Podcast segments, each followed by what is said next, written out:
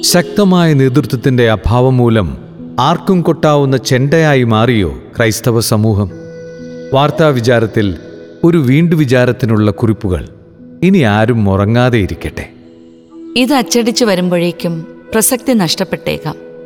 എന്നിരുന്നാലും ഇന്നത്തെ അനുഭവങ്ങൾ പാഠങ്ങളായി മാറുന്നു. ക്രൈസ്തവൻ തന്റെ സത്വത്തെ കണ്ടെത്താൻ ഇപ്പോഴത്തെ സംഭവ വികാസങ്ങൾ ഇടയാക്കി. തമ്മിലടിച്ചും വിവാദമുണ്ടാക്കിയും മുന്നോട്ടു പോയാൽ അസ്തിത്വം തന്നെ അപകടത്തിലാകുമെന്ന തിരിച്ചറിവ് ഭൂരിപക്ഷം ക്രൈസ്തവരിലും നിറഞ്ഞുവെന്നത് ഏറെ പ്രത്യാശ പകരുന്ന ഒന്നാണ്. കുറച്ചു കാലമായി ആർക്കും കൊട്ടാവുന്ന ചെണ്ടയായി ക്രൈസ്തവ സമൂഹം മാറി. ആഭ്യന്തര സംഘർഷങ്ങളും ശക്തമായ നേതൃത്വത്തിന്റെ അഭാവവും അതിന് കാരണമായി. വോട്ട് ബാങ്ക് എന്ന നിലയിൽ മറ്റു സമുദായങ്ങൾ തങ്ങളുടെ ഘടനയെ രൂപാന്തരപ്പെടുത്തിയപ്പോൾ ഇല്ലാത്ത മതേതരത്വത്തിന്റെ പേര് പറഞ്ഞ് താൽക്കാലികമായ ഒത്തുതീർപ്പിലെത്തുകയായിരുന്നു ക്രൈസ്തവ നേതൃത്വം. ഒരു ചന്തയിൽ കയറി ആർക്കും എന്തും വാങ്ങാവുന്ന അവസ്ഥ. വിവാഹ വസ്ത്രം ധരിക്കാതെ വിരുന്നിന് വന്നവർ കളം നിറഞ്ഞാടിയപ്പോഴാണ് സംഗതി മാറി മറിയുന്നത് പാലാ മെത്രാൻ മാർ ജോസഫ് കല്ലറങ്ങാട് പറഞ്ഞ കാര്യങ്ങൾ അന്താരാഷ്ട്ര തലത്തിൽ തന്നെ ചർച്ചയായി. സമൂഹത്തിൽ നടന്നുകൊണ്ടിരിക്കുന്ന സത്യമായ ഒരു വിഷയത്തെ സ്വന്തം വിശ്വാസികളുടെ ശ്രദ്ധയിൽപ്പെടുത്തിയതാണ്. അതിനോട് അതിരുകടന്ന പ്രതികരണം ചില ഭാഗത്തു നിന്നുണ്ടായത് ദിവസങ്ങളോളം നീണ്ട ചർച്ചകൾ സമൂഹത്തിൽ നിറയ്ക്കാൻ അതിന് കഴിഞ്ഞു. വർഷങ്ങൾക്ക് മുൻപ് തന്നെ ഇക്കാര്യങ്ങളൊക്കെ സമുദായത്തിൽ ചർച്ച ചെയ്തുകൊണ്ടിരിക്കുന്നതാണ്. നേരാം വണ്ണം അത് മനസ്സിലാക്കാൻ സമൂഹത്തിലുള്ളവർക്ക് പോലും കഴിഞ്ഞിരുന്നില്ല. എന്നാൽ സമുദായത്തിലെ ബഹുഭൂരിപക്ഷം പേരും യാഥാർത്ഥ്യബോധത്തോടെ ഇത്തരം വിഷയങ്ങളെ സമീപിക്കാനുള്ള സാഹചര്യം ഉരുത്തിരിഞ്ഞു. മയക്കുമരുന്ന് എങ്ങനെയാണ് സംസ്കൃതിയെ നശിപ്പിക്കുന്നതെന്നറിയാൻ ലാറ്റിൻ അമേരിക്കൻ രാജ്യങ്ങളുടെ ഇന്നത്തെ അവസ്ഥ പഠിക്കണം. ഇറ്റലി തുടങ്ങിയ യൂറോപ്യൻ രാജ്യങ്ങളുടെ സ്ഥിതി തിരിച്ചറിയണം. ഭാരതത്തിൽ പഞ്ചാബിലെ യുവജനങ്ങളുടെ ഇന്നത്തെ നില മനസ്സിലാക്കണം. ചുരുങ്ങിയ കാലത്തിനുള്ളിൽ ആയിരം കോടി രൂപയുടെ മയക്കുമരുന്ന് കേരളത്തിൽ മാത്രം കണ്ടെത്തിയിട്ടുണ്ടെങ്കിൽ ഇതിന്റെ അനന്തരഫലത്തെപ്പറ്റി വേണ്ടത്ര ബോധമുണ്ടാകേണ്ടതുണ്ട്. ആയിരത്തി തൊള്ളായിരത്തി എഴുപതുകളിൽ ലോകമാസകലം ഹിപ്പി സംസ്കാരം സ്വാധീനം ചെലുത്തിയിരുന്നു. അന്ന് ധാരാളം യുവാക്കൾ ആ വഴിയെ നീങ്ങി. അവസാനം ദാരുണമായ അന്ത്യത്തിലൂടെ അവർ തീർന്നുപോയത് ഇന്നത്തെ മുതിർന്നവർക്ക് നന്നായി അറിയാം. അതിന്റെ അലയടികൾ കേരളത്തിലുമുണ്ടായിരുന്നു. കഞ്ചാവടിച്ച് മുടി നീട്ടി പ്രാകൃത വേഷത്തിൽ ബുദ്ധിജീവി എന്ന് സ്വയം നടിച്ച് കോളേജുകളിലും പൊതുസമൂഹത്തിലും ഒരു ചോദ്യചിഹ്നമായി കുറച്ചു കാലം അവർ ജീവിതം തള്ളി നീക്കി എന്നാൽ പെൺകുട്ടികൾ അവരെ അനുകരിച്ചില്ല എന്നത് ഏറെ ആശ്വാസം തന്നിരുന്നു. വേനൽക്കാലത്ത് കൃഷിയിടങ്ങളിൽ കാടുവെട്ടി ഉണങ്ങാനിടും. ഉണങ്ങിക്കഴിയുമ്പോൾ സന്ധ്യാനേരത്ത് അതിന് തീ കൊളുത്തു.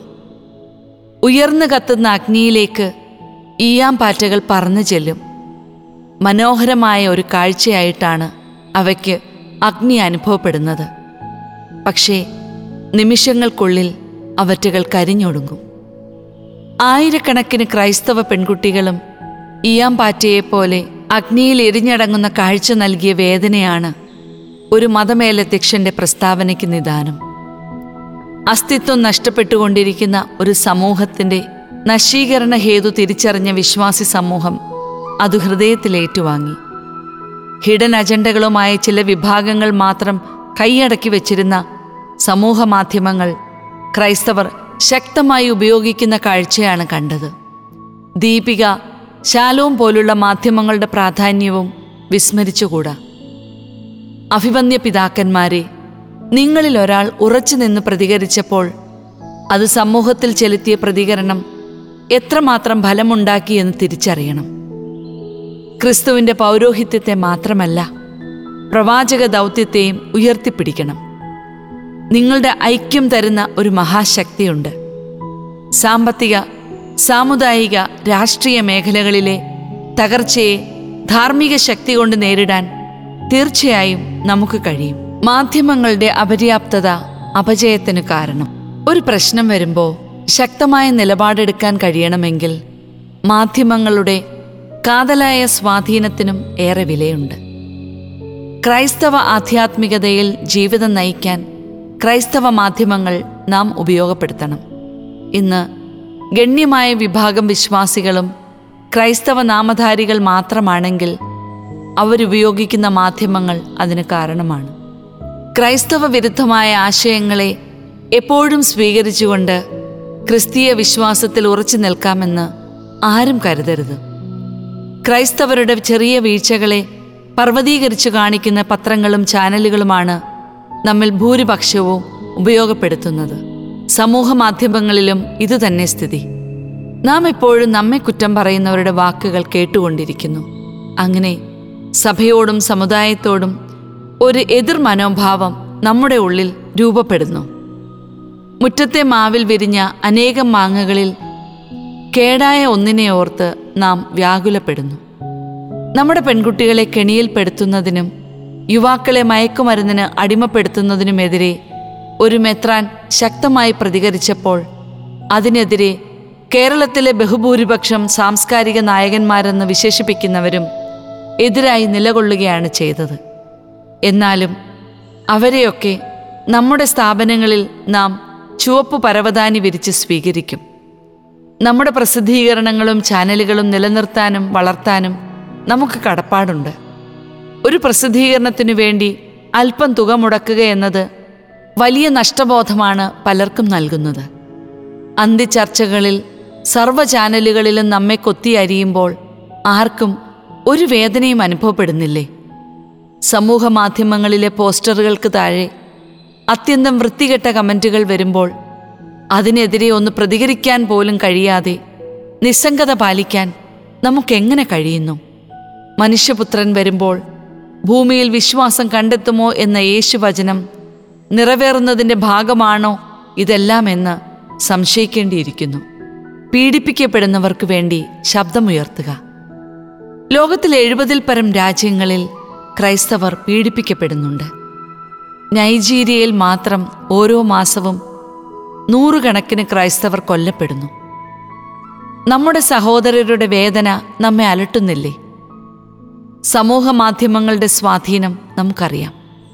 ലോകത്തെവിടെയാണെങ്കിലും പീഡിപ്പിക്കപ്പെടുന്നവർക്ക് വേണ്ടി പ്രാർത്ഥിക്കാനും അവരോട് ഐക്യദാർഢ്യം പ്രഖ്യാപിക്കാനും പറ്റുന്ന സഹായങ്ങൾ ചെയ്യാനും നാം മുൻകൈയെടുക്കണം. നീതിക്ക് വേണ്ടി പോരാടുക എന്നത് നമ്മുടെ അജണ്ടയിൽ ഇതുവരെ കടന്നു വന്നിട്ടില്ലെന്ന് തോന്നുന്നു. പൊതുസമൂഹത്തിൽ നാം ഇന്ന് നിശബ്ദരാണ്. ഉൾവലിഞ്ഞു ജീവിക്കാൻ ആഗ്രഹിക്കുന്നവരാണ് ഏറെയും. കൃഷിക്കാരൻ വിത്തെറിഞ്ഞത് കളയാകാനല്ല. നീതിക്ക് വേണ്ടി ശബ്ദമുയർത്താൻ നമുക്ക് കഴിയണം. സുഭിക്ഷതയുടെ സുരക്ഷിത താവളങ്ങളിലിരുന്ന് അത്യാവശ്യം കൂതാശ സ്വീകരണവും പറ്റിയാൽ ദശാംശം നൽകലുമായി ക്രൈസ്തവ വിശ്വാസം ആടിത്തിമിർക്കുന്നവർ നീതിക്കു വേണ്ടിയുള്ള പോരാട്ടം മറന്നുപോകുന്നു. സേഫ് ഗാസ എന്ന് പറയാൻ വിഭിന്ന വിഭാഗങ്ങൾ മത്സരിക്കുമ്പോൾ സേഫ് നൈജീരിയ എന്ന് പറയാൻ ആരുമില്ല എന്നത് കഷ്ടമാണ്.